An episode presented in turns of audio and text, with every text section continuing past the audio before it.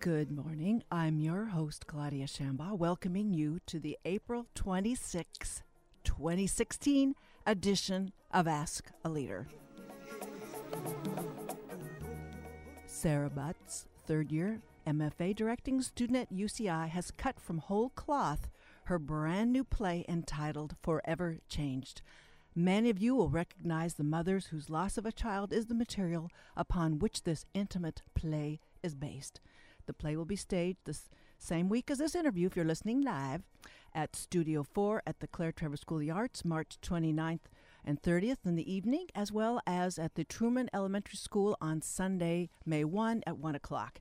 And during the second half of the show, Southern California Director of California High Speed Rail, Michelle Boehm, returns to the show to talk about finance, what the recent road shows have been telling the, the authority and the public meetings, and what society gets out of investment infrastructure. So stay tuned. We'll be right back.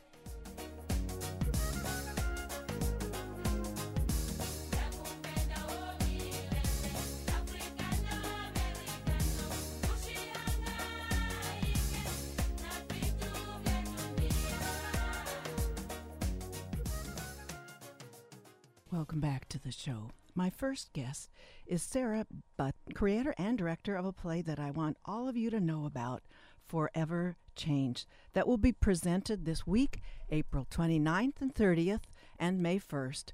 First two dates will be right at UCI Studio 4 and the other at Truman Elementary. I post this because we have precious little time to get everybody on board with the scheduling this. Sarah, having completed her bachelor's degree at Carroll College in Montana, where her directing credits there include In the Next Room or the Vibrator play, Anonymous, Violet, A Heart Without, Real Stories of Homelessness, Rent, Jacob Marley's Christmas Carol, Urinetown, Avenue Q, Shrek Into the Woods, Les Miserables, Brigadoon Clue the Musical. From 2004 to 2011, Sarah worked at Venture Theater in Billings, Montana as Associate Artistic Director and Director of the Venture Conservatory. In 2011, she was an adjunct theater instructor at Rocky Mountain College. Last summer, Sarah was an assistant director at the Utah Shakespeare Festival for um, Amadeus and King Lear, and she's now a third year Masters of Fine Arts directing student at UCI. And while at UCI, she's directed a number of productions, including These Shining Lives, her graduate thesis production that lingers with me yet.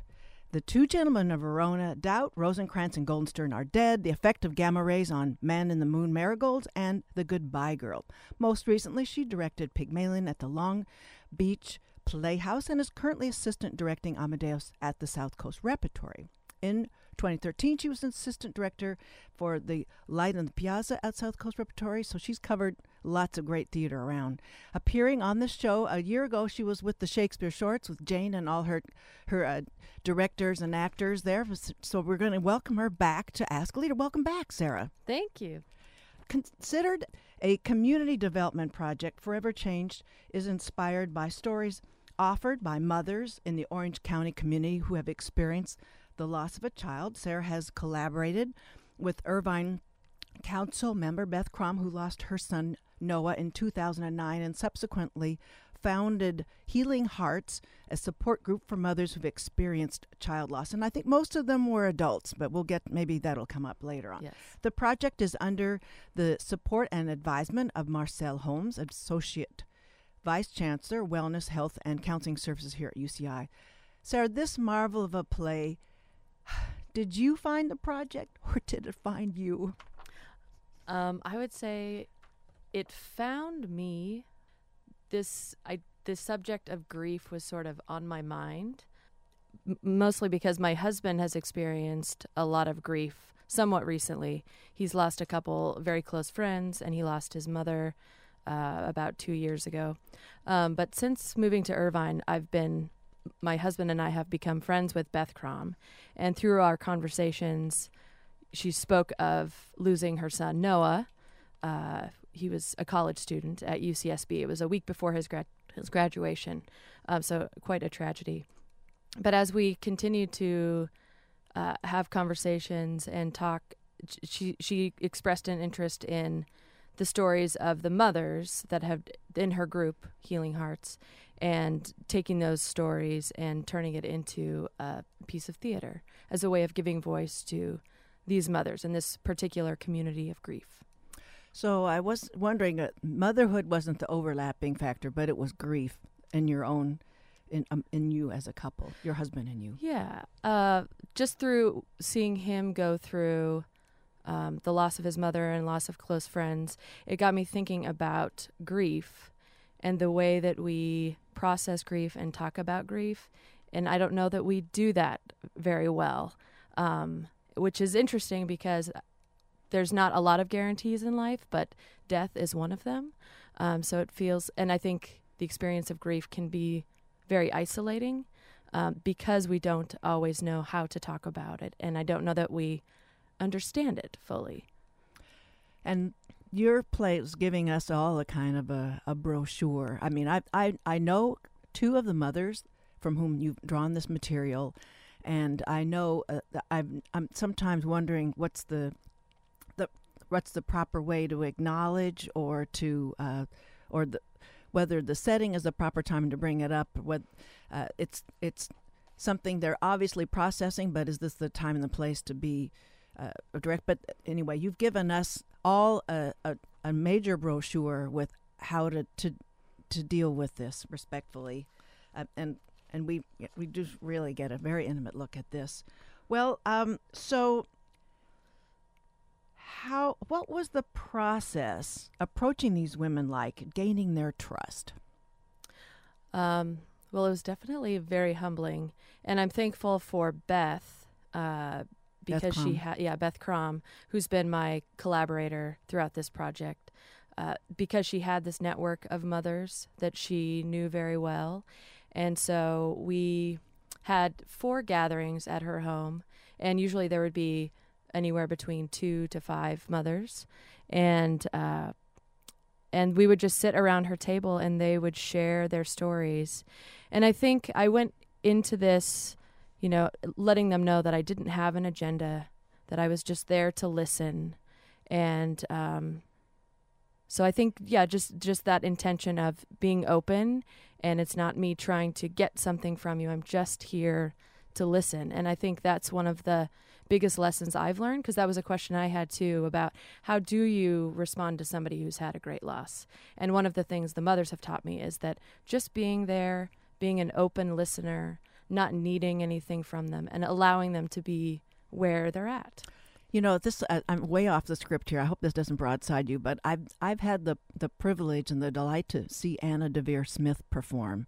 Oh, so I'm yeah. wondering if uh, some her her she's obviously listening because she's she can just uh, assume the characters. You're not assuming these characters, but I'm wondering if her theater might help might have helped inform how you approached this delicate material. Yeah, you know, since my my time at UCI, I've actually encountered a lot of different approaches to community based work. Um, I've taken the Cornerstone Theater Workshop, and I did the Peace of Mind project that that uh, is interview based theater. And so in that class, we learned a lot of different approaches to this kind of theater. So she was definitely somebody that we talked about. Oh, okay. Um, so some of her approaches to interviewing. Um, was definitely part of what I th- considered when I was in the process of uh, interviewing the women. Well, mother a mother losing a child is perhaps one of the most profound losses that you talk about and then the re- the mothers refer to themselves as being part of a community a subset they're bound together by this shared experience so uh, yeah. we're I mean, there there's a variation. Everybody's was a little bit different. There, but most of them were adult offspring that um, the, these mothers yeah, lost. Yeah, that's right. Yeah, all of the. In fact, I think every mother that I interviewed had lost their child when they were their child was in adulthood. So in their twenties or thirties, most of them. Yeah. And so, an interesting. You chose the the mothers have a a stage name but their offspring has the name that, that, at least two of them that I recognized. I don't know the other ones. Right. So that was an interesting selection, a choice on your part. Yeah, yeah. So there's five um, undergraduate actors that are in the play, and they sort of take on the voices of all of the mothers. But we do have within the piece there were twelve stories, and we do have those represented in in the play, and we actually use the name of the ch- the children. Um, because as we found that's something that is very healing for the mothers you would think i i thought going in that you know, maybe they wouldn't want to talk about their children because that's too painful, but quite the opposite. Talking about their children and having their children's name spoken aloud actually helps keep their memory alive, and it's very important to the mothers. Well, let's go to that. Speaking of a another person's a child's name, uh, I really valued the portion where you let the mother say how she rues that people have taken their child and given their child an identity. They've imposed a different identity or imposed a, a kind of an explanation about what the child succumbed to. Can you talk about sort of where that came from in the discussions and how you're trying to bring make sure that point made it right into the play? Yeah, um, in a couple of the the cases, uh, the couple of the stories that the mother shared, um, the loss of their child happened due to an accident and um, or unknown causes and something that was very painful and is still very painful. And there's there's a lot of emotion that the mothers still feel understandably is that the way that um, the uh, I guess public service. I don't know what you would call it. Like the way that um, that is talked about after their child has left, you know, making these assumptions that are not based on fact and sort of painting this picture of that that's not accurate. And, you know, that's that adds to the pain of the family just having lost their child. And then for for that child to be framed in this very negative light that's not based on truth and you know that being out in the public. And so it only adds to the pain and trauma of experiencing the loss that they've experienced. And i remember i i heard those utterances about which that particular character spoke. And i it's what made me think grind uh, sort of hunker down and figure out okay this is the, where where am i going to allow myself to go because it I, I had no appetite for that but it was i'm so glad that you captured in that for for uh, for all of us to consider because there'll be a there'll be another uh, offspring yeah. lost that a mother will be grieving and let's let's be better prepared better yeah. members of their community well um, for those of you who've just tuned in, you're listening to Ask a Leader on KUCI 88.9 FM in Irvine. My guest is Sarah Butts, UCI Masters of Fine Arts candidate who's created and is directing Forever Changed. Will be presented this Friday and Saturday at Studio 4 at UCI's Claire Trevor School of the Arts Complex and at the Truman High, uh, Truman Elementary School at the Trabuco and Jeffrey, uh, sort of generally speaking, uh, that intersection in uh, Irvine. So, um, and this, it's an intimate setting, all of them, and you have. Uh, this is free, folks, so I just, you don't have to look around, but you have to figure out where Studio 4 is, and everybody's got that all mapped out. Yeah. So, uh, so the, let's go back to the, the process, the impact it had on you, and we'll go then I, I think that that that pros that impact then probably had many-fold more of an impact on the ones that were contributing. So let's talk about what you were starting to, how it was starting to have an impact on you, and what what it meant for them now to have a play be a platform for their raw nerves. Um, yeah, I've learned a lot throughout this process. Um, and one of the biggest lessons I've learned, actually, this last summer, I was asked to give a title of the show even before I had begun the interview process. And I had given, and so I had to come up with something. Um, and I had first named the play Forever Without You. And about, you know, as I got into this process, I after listening and learning from the, the mothers, I just I realized I needed to change the name, and that's why I changed it to Forever Changed. Because something I learned is that these mothers their children are not without them. They still they they still consider they talk of their children and they think of them still in the present. Um, and something else that has been that I have learned as well is that this loss has changed them forever and has changed their families forever, and they will never be the same uh, that they after this after this loss. And so I think I realized just how transformative the experience of a loss like this can be. Taking it in.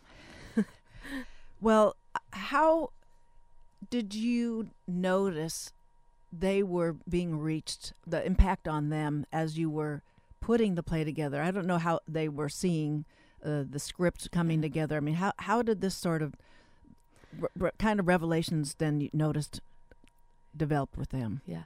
Well, really, um, the development of the process, I was mostly in. Um, so we had the the gatherings where the mothers would share their stories mm-hmm. at Beth's house. Yeah, and then I was in constant, regular contact with Beth. Um, and we would talk a little bit about what the piece was, but um, but actually last night we had a preview rehearsal just for the mothers. oh my yeah. goodness. So and we were we were, we were very nervous about sharing because we really wanted them to feel listened to and heard. Um, and f- we wanted them to feel like we were being good stewards of their stories and words. Um, but they they attended, and um, it was very emotional for the mothers and for the actors, for all of us. Um, and we were pleased to discover that they did feel very listened to. And it was very, they said things like, it was very calming to hear my child's name and Mhm. to see these experiences that they had talked about kind of played out in front of them. Um, so I think, you know, I think we all want to be heard. We all want to feel heard. And I think this is one way that, you know, theater provides a platform to give voice and to um, to empathize and and put ourselves in someone else's shoes. So I, w- I think it was a, a, a powerful impact on them and on us as well. Well, from reading that, I can see where the impact would be very intensified by how you layer the voices, and I imagine with the the rhythm that you set in Yeah. directing uh, each of those lines, so they're sort of coming at you uh, at a at varying paces, and so I'm sure they felt heard with the uh, the knob turned up to eleven, and uh, and Yeah. how you're combining and collapsing their messages. Yeah. Yeah, I hope so. So, uh, let's uh, talk a little bit maybe about the elements of the play. You have sort of a tribute. I don't know if there's some Greek play that there's a kind of a. Was it Amy? Is Amy a mother or is Amy a narrator? Is Amy a Um, chorus? The the names in that plays. appear in the in the script, those are the actors' names. Um so yeah, the elements in the play, I mean, when the actors first read it, they're like, "This feels like beat poetry," and I would Uh-huh. say it is sort of structured a lot in in a poetic way. Mm-hmm, Um, so we have a combination. We have these sections where it's sort of the chorus. I guess actually like a Greek chorus. like It's sort of choral in nature, where it's like the chorus of the mother's voices, and then we have um, what we're calling tribute monologues, which is the individual stories, twelve individual stories of of each of the mothers, and then um, we have various movement pieces as well. Um, and music is an important part of the piece. So yeah, a lot of different different elements to to the play. And so, this is going to be presented at Studio Four. So that's a. How does that space work there to um, present that? Well, it's a big open acting studio. Um, and so we have, I've been working with Martha Carter, who's a lighting designer here at UCI, a graduate lighting designer. Was that where Sam I Am was presented? I think I- some near there. I'm not, it may have been. okay. It may have been. Um, but we've created, uh, we think of mother, we think of home. And so we've created um, kind of this very homey setting, um, which I think was a nice, a nice atmosphere for the mothers coming in. So, yeah. And then the Truman uh, elementary school. Yeah, it's actually um it, the New Horizon Elementary New School Horizon at at Truman. Truman yeah, at Truman School. Yeah, Yes. and that will be in uh, their multi-purpose room. Okay. So, and you've already you've figured that space. You've been in there and Yep, we've been in there. Um, we haven't rehearsed in there. We'll we'll be Oh. going in early before the performance, uh, but my actors are um, on top of it, and I know they'll they'll adjust well to the space. So so folks watch for the signs around Yeah. Studio Four and then around the, the campus yeah, there. and I should mention as well, um, the show being part of the Illumination series, the tickets are free. It's not it. There's no cost to attend the performance, but to guarantee a seat, it's best to go on the Illumination's website and RSVP Oh, okay. to guarantee that you can Illuminations at a UCI.edu. I think some. we're Yes, I believe that. so. That is yeah, very, and it's just important. under the events section, and you just click on the event, and you'll see um, an RSVP button on the right hand side of the screen. Well, you've gone to a lot of creative and um, administ- a lot of effort to put this together. Is this play going to go anywhere else? You know, take this on I the road. don't know. We'll see. We'll see. I definitely feel compelled to continue this exploration of grief. Um, and I think there's something interesting about looking at just one community of grief, like in this case, mothers who've lost Mhm. children. Mm-hmm. But I'm interested in the experience of other communities of grief. Um, so I don't know where this will, t- where where things will go after this.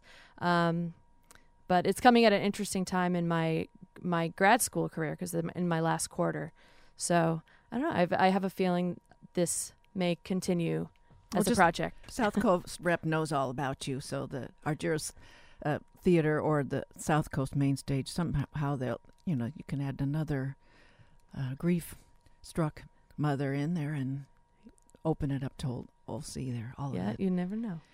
So the I want for people to know that for the May the April 30 and May 1st there will be post show panel discussions uh, on April 30th at Studio 4 Dr. Marcelle Holmes. She's the one that has been partly assisting in this uh, in Mhm. this community-based project. Dr. Tali Baram, Captain Anthony Paul Frisbee, and Dr. Josette Banks. And what will they set out to cover? What do they want to accomplish? Oh well, we wanted when when um, inviting people to be panelists, we wanted to cover kind of a variety of people coming from uh, various backgrounds. So, um, you know, we've just asked them to make this more of a free form discussion and just respond to the material based on you know where they're coming from uh, as professionals.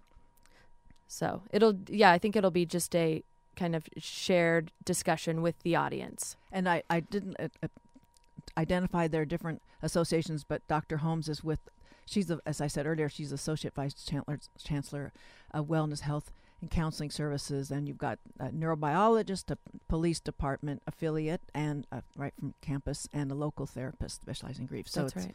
it's a whole series of volumes that they can to bring to that. And then uh, the community performance at New Horizon School, you will be having uh, Margie Flightman. She's the co-founder of Solace. That's a support group for families impacted by addiction. Addiction is one of the features there. Yes. So then, um, and tell us some of the other ones that are going to be there. Um, then we have Christy Batiste, who's with the trauma intervention program here in Irvine, and then Michelle Atia, who is uh, a patrol officer mental health liaison for Irvine Police Department, and then Marilyn Kaplan, who is a local therapist here in Irvine, who specializes in grief specifically. So it's um it as I said earlier, it's a marvel of the place. And Sarah, you are you are going places. And uh, where do you want your involvement uh, once M- your MFA is a wrap? Where do you want to go? That's a really great question. Um, for I want to know where. um, it's still something that my husband and I are figuring out. Uh, luckily, he has a job which allows him to be remote, so we can kind of go wherever we want to. Uh, but we're going to Montana for uh, several months. I have a couple directing jobs. Yeah, there, they know you so- there. They know your Yeah. work. Yeah. So going going home for a while, and then looking at probably landing somewhere uh, in the Pacific Northwest or West Coast. So still f- figuring that out. okay. Well, I really appreciate your taking the time because I know you, you, like you said, you, you did a, a staging for the, the mothers yesterday. We did. Yeah. Could I would have been I could have been a, a little not the fly on the wall, something a little more ornate than that, but and so much more to put together in both venues shortly. So um, thank you so much for coming down in studio with me today. That was Sarah Butts, UCI Masters of Fine Arts candidate, who's created and is directing Forever Changed, based on what the Healing Hearts congregating mothers in grief have contributed. We'll be right after a short station break, and we'll hear uh, from Michelle Boehm. She's the Southern California Director of High Speed Rail. Be right back.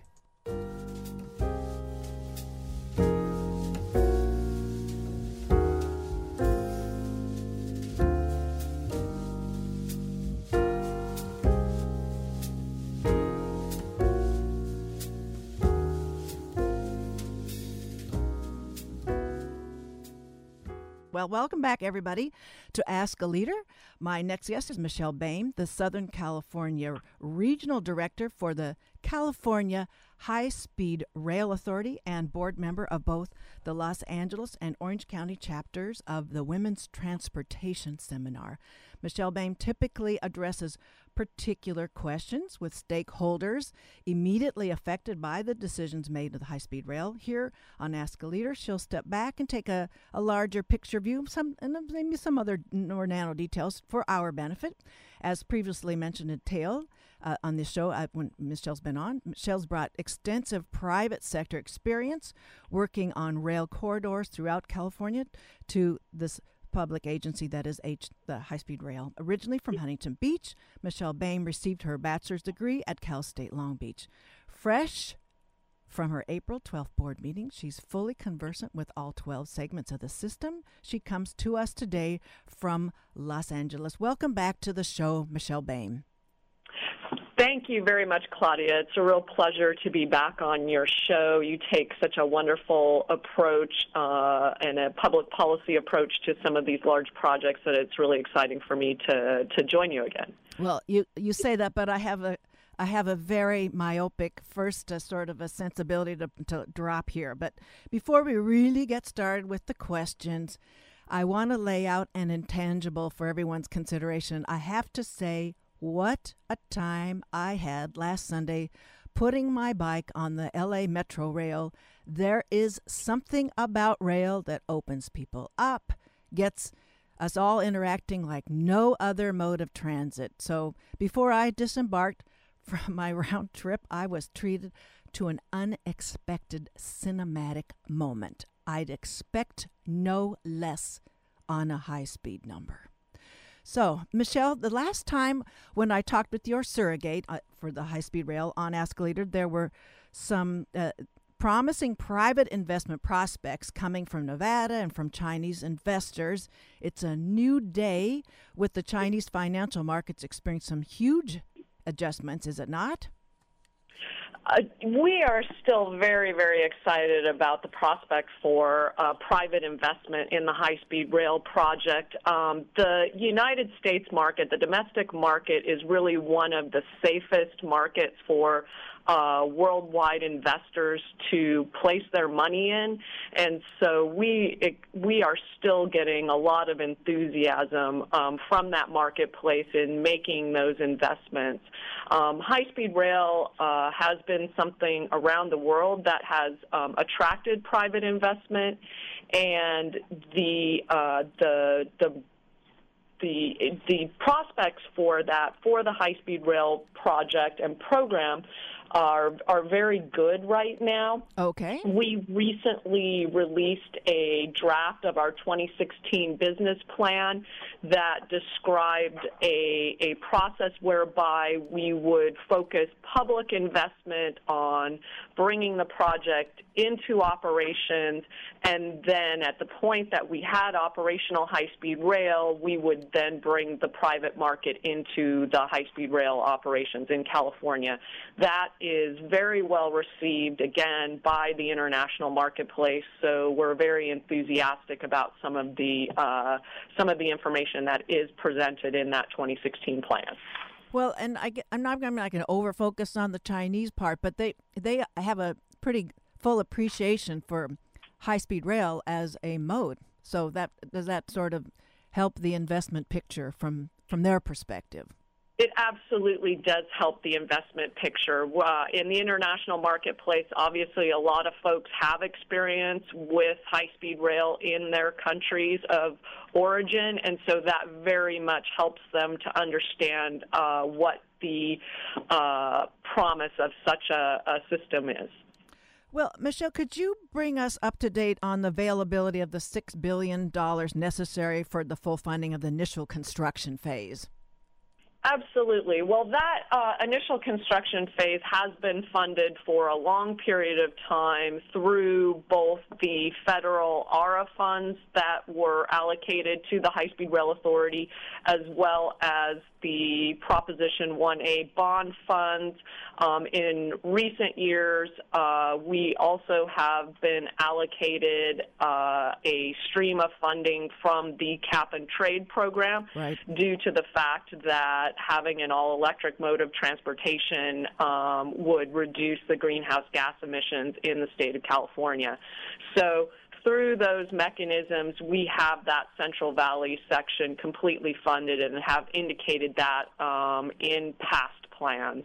What's exciting about this plan is the fact that we are also indicating that we have a much longer section fully funded using those uh, particular sources of money. So the cost of borrowing remains pretty low and the Great Recession continues for many. Investments in infrastructure seem like now or never, don't they, Michelle?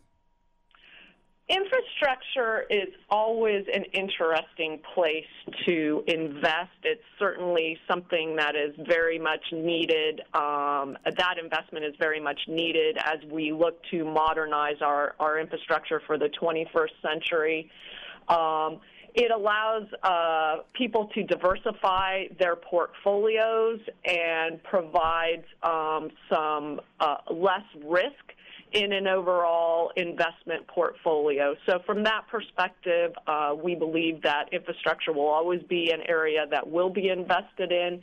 Um, we certainly hope to take advantage of low interest rates um, by having by being a private entity or excuse me by being a public entity um, and by bringing the creativity of the private sector to bear as we've always discussed we hope that we will be able to leverage and get the best value um, for our uh, leverage.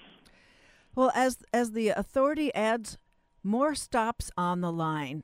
The criticism in the press is about the speed of the train is going to be lowered considerably, sort of defeating some of the purpose of this mode of transit. Does what could you talk to that point that's getting lots and lots of attention as people are watching the alignments. The zigzag is the word that's used in some press analysis. Uh, absolutely. We are we have always been very conscious of that fact um, okay. You know, and it's a little bit of a, a, a consideration to look at number one, getting the most people on the system that we possibly can to maximize the investment, but number two, making sure that those people that buy a ticket get the ride that they bought the ticket for, which right. on high speed rail is, of course, a high speed uh, tri- trip. Um, so we limit the number of stations on our overall system. We are actually limited to 24 total stations for the statewide Phase 1 and Phase 2 program. And in most locations, uh, those stations are at least 30 to 40 miles apart. Uh, we also have the ability to run express trips for people who are looking to go longer distances um, not looking to take a trip from one station to the next immediate station.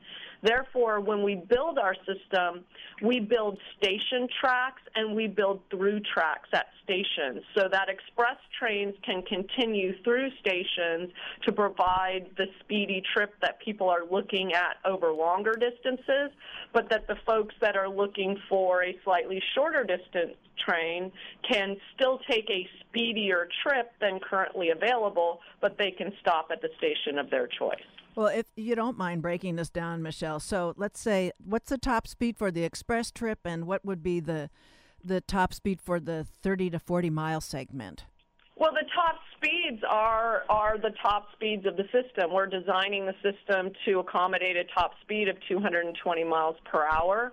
Um, so it's just the question of how long that speed is sustained over the over the course of the, the trip. Uh-huh. Um, certainly, when you slow down to a stop, uh, then you are not traveling while you're stopped 220 miles per hour. Um, but uh, it's all a factor of that. Uh, we have a statutory requirement to be able to take people from LA Union Station to San Francisco in two hours and 40 minutes. And at this point, we see uh, we, we, there is uh, nothing that would prevent us from achieving that two hour and 40 minute trip. All of the tri- all of the tracks that we are designing right now would enable you to take a trip at the speeds required to meet that requirement. Well, you know, it's just a way off script. This just makes me think of uh, what could high speed rail do, like what Elon Musk did to. He brought out his his new car, uh, rolled out his new car. He got all these investors to pay for a car before it's even available. And so I'm just wondering, how can high speed rail roll out that you know get you get I don't know they're not buying the tickets but they're some sort of advanced individual uh, sort of investment in that. I'm just there must be a model here. We'll have to uh, you'll have to have a power lunch with Elon and find out what he'll do for, what he'll what he'll bring up there. Well for those of you you're just tuned to Ask a Leader on KUCI 88.9 FM in Irvine. My guest is Michelle Boehm she is the Southern California Regional Director for High Speed Rail, and we have the privilege of breaking all down what's what's not getting the coverage. That's what community radio is going to do, and I certainly would encourage mainstream media to do a, a similar job of, of, finding out really what's not getting covered and being more thorough so we all can appreciate that that two hour 40 minute stretch la to san francisco is still happening so we're uh, we're talking about high speed rail and segments. I want to talk about the hearings that you had in San Fernando uh, over a year ago. Then you moved your hearings to Buena Park and Fullerton and Anaheim last October. It was right after I spoke with your surrogate. I wanted to know what are you learning from those earlier public meetings that help you get the job done that help you glean more from the public in the next meeting series? So, Claudia, first of all, I want to just say that um, in our world, the term hearings has a very specific I meant connotation. Meetings. Right, right. I meant meetings. Associated yeah. with um, a specific type of public meeting that's held during the release of a draft environmental document. Okay. We haven't done that yet. We haven't held those hearings.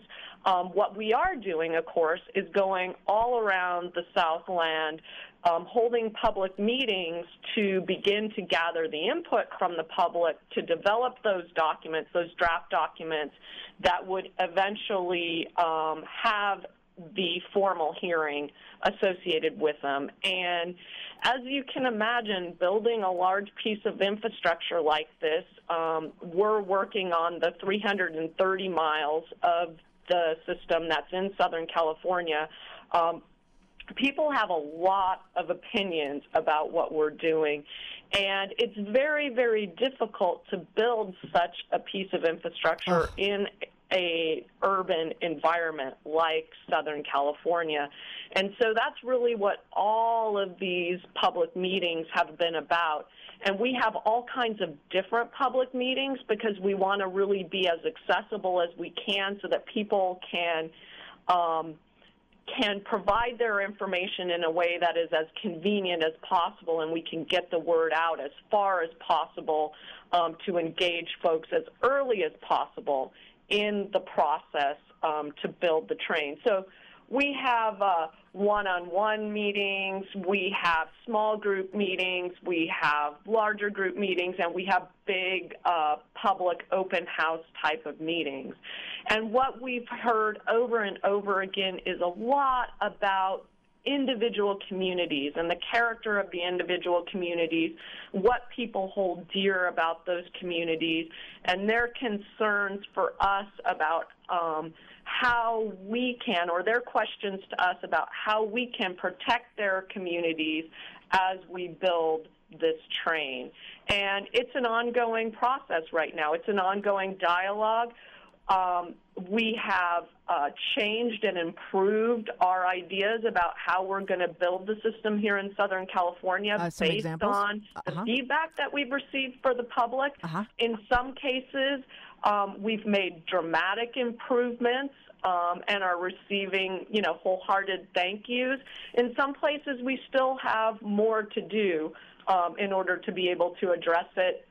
And so people are still kind of looking at us and thinking, okay, I've seen some improvement, but you still have some more to do, which we readily acknowledge.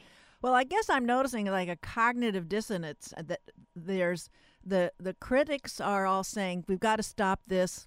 We can just uh, unplug this whole thing. It's just it's a train to nowhere. And I get when I'm sort of in the sphere of influence of the high speed rail, it's a it's just it's one step forward, one step after the next. And so uh, I when I visit the website for the high speed rail, which I invite everybody to have a look see though, you're you make the case and I imagine you're going to be adding to it and it's it's it's all fitting and proper that you need to make these cases of how not not the whole community but how individual businesses have been that would be displaced by the right of way have relocated with your assistance and you're showcasing how they've prospered from the move and it wasn't as bad as they all thought it was going to be. I'll give you a chance to address that too a little in this brief moment.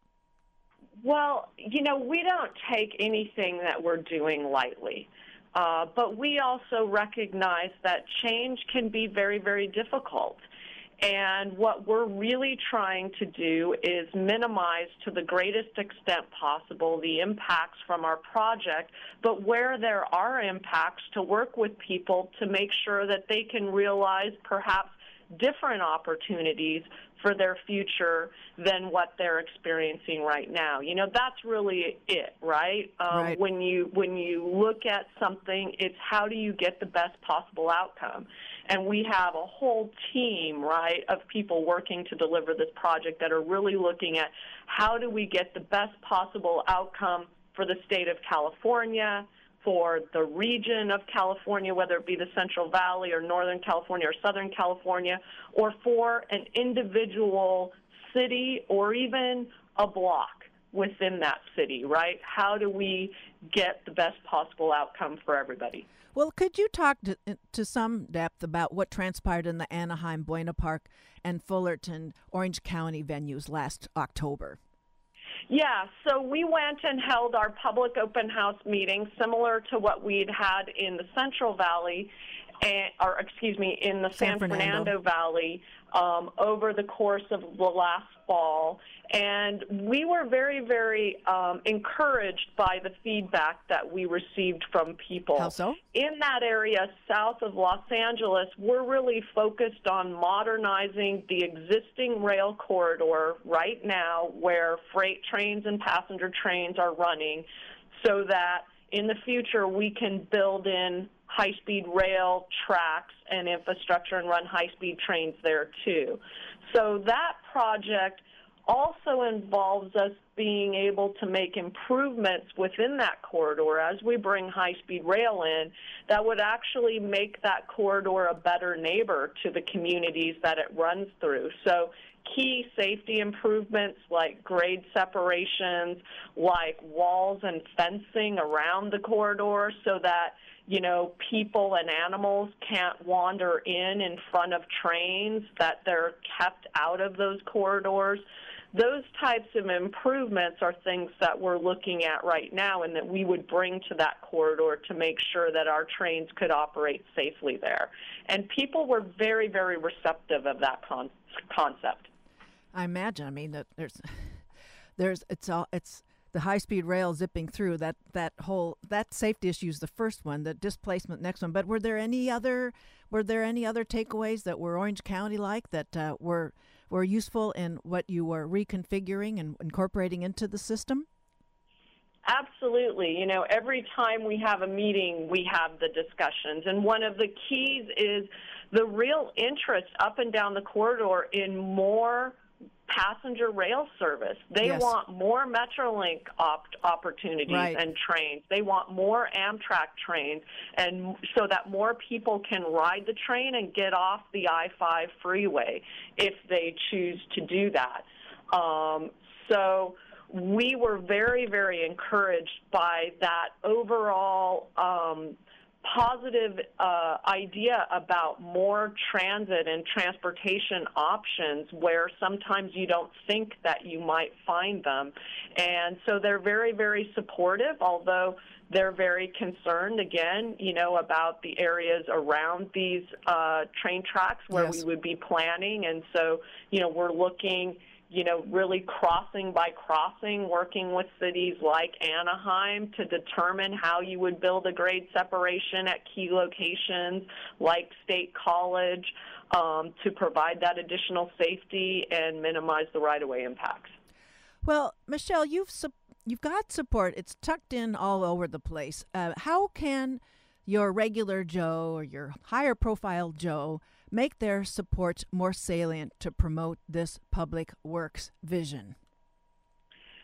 So, uh, what would be really, really terrific is if folks would take a moment, go onto our website, and provide us with a comment, right? Um, look on our website for upcoming public meetings and go to the public meeting and learn more about the project and provide us comments. Uh, what we tend to find is that folks that are generally um, that generally believe that we're doing a good job, they feel like we're doing a good job, so they don't always reach out and make a comment Right. of that nature to us. They're not as mobilized, I guess, motivated. Yeah, Yeah. yeah, and so um, they should think long and hard ar- about all of our large infrastructure projects, and it is very, very helpful to owners. And that's the other thing. Sometimes I think people feel their voices may not matter. Everybody's voice matters. And in these big infrastructure projects, if you have a positive impression about how they're going, stand up and make a comment about it. It is very helpful to owners in getting these projects built in the most um, effective manner. And finally, do not hesitate to call or write your local elected officials and let us know you think we're going in the right direction. Well, and I noticed last week, uh, California State Treasurer John Chiang, who is mounting a gubernatorial campaign now, and sort of ever so gradually building it up, and uh, sort of out of the corner of his mouth comes endorsement of the high-speed rail. So it's uh, it's maybe instead of making these out of the corner, maybe the more sort of center front, like what Mike Hiltzik, the uh, business columnist at LA Times, has laid out actually early March in the LA Times. Well, Mark Baldassare's Public Policy Institute polled Californians, and I, I just want to quote this, and Michelle can tack on in any way she likes. The high speed rail, eight years since the bond measure was passed, it's uh, he posts that 53% support high speed rail, the building it, 52% of adults 40 i don't know why he says likely voters because that's i guess he always has to pull likely voters but it's not about that constituency it's a much broader constituency supporting it. So when those that are opposed are asked how they would feel if the cost if it costs less then you, your support goes up to 66% so it's sort of people are watching the price tag but as as uh, michael hiltzik points out very well in his orange county i'm sorry in the la times piece i think march 6th that you know every single public investment out there it's they they were they're very expensive that you know you have to, the the bidding is one thing and and completing is another and there's a sort of a political a kind of a a um, kind of a buy-in. You can't you know the price tag is a sort of a I'm- i'm not making light of the price tag but it's just big projects cost a lot of money and a lot of and they're complicated and so it's uh we ought to uh, think big with this vision. I guess I, I don't know if you wanted to add anything more to what the Public Policy Institute polled and what you're seeing there, along with the public meetings. Uh, you know, I think the the polls uh, speak for themselves. You know, it is a large project that still has a majority support within the state of California. That has not changed, and uh, transportation has proven uh, again and again to be one of the key and critical components yes. to a strong economy.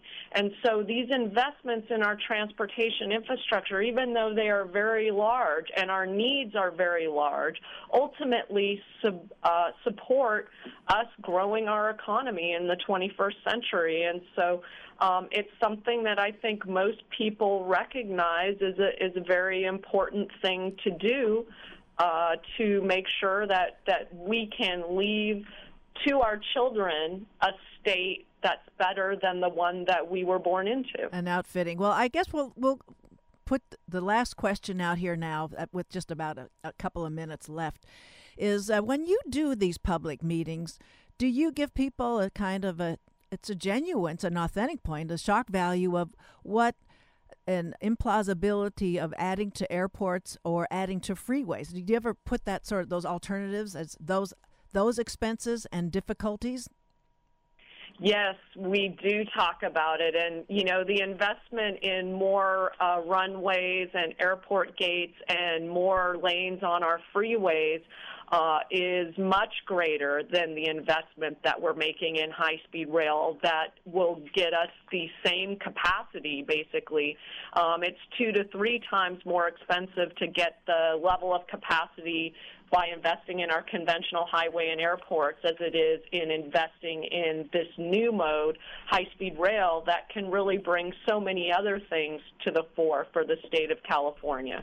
So you can, I, when you're in those meetings and staff that's uh, present there with you, and maybe they can nod with you that that that there is, you can get a palpable reaction as well. This this this raises their the favorability of uh, option HSR over over the the alternatives that we're talking about. Is is that is there a palpable reaction when the public gets that message? Uh, there is certainly it, it creates that intellectual discussion about high speed rail rather than it just being emotional. Um, that really helps people to fully understand. And right. by all means, people are still concerned about the magnitude of the investment, right? right? As, as as everyone should well be. Um, but that understanding of the trade offs really makes people be able to balance it better within um, their worldview and understand how it is critically important that we do address and fix these things um, for our future. Well, Michelle Boehm, it's always a pleasure to have you on the show. Thanks for coming back today. Well, thank you very much. Always a pleasure. Thank you. So, you just heard from my guest, Michelle Boehm, who is the Southern California Regional Director of the California High Speed Rail Authority. So, that was my wrap. If you missed a portion of this or any other show, it's available to you via podcast on askaleader.com. Next week, we're going to hear from a group of aspiring genetic counselors who will tell you what they see over the leading edge that they lean. Then, Kevin Nelson of the Nature Commission, with his behind the scenes involvement over the years, will make the case for the Coastal Commission to leave the Banning Ranch parcel in its current open space use. This just one week in advance of the Commission convening right here in uh, nearby Newport Beach to hear this and other proposals. And if you follow any of this business, you'll know what uncanny timing this is for uh, us to cover that and uncanny location to have it the meeting in Port Beach, the front yard of the Banning Ranch. Talk with you next week. Thank you, everyone, for listening.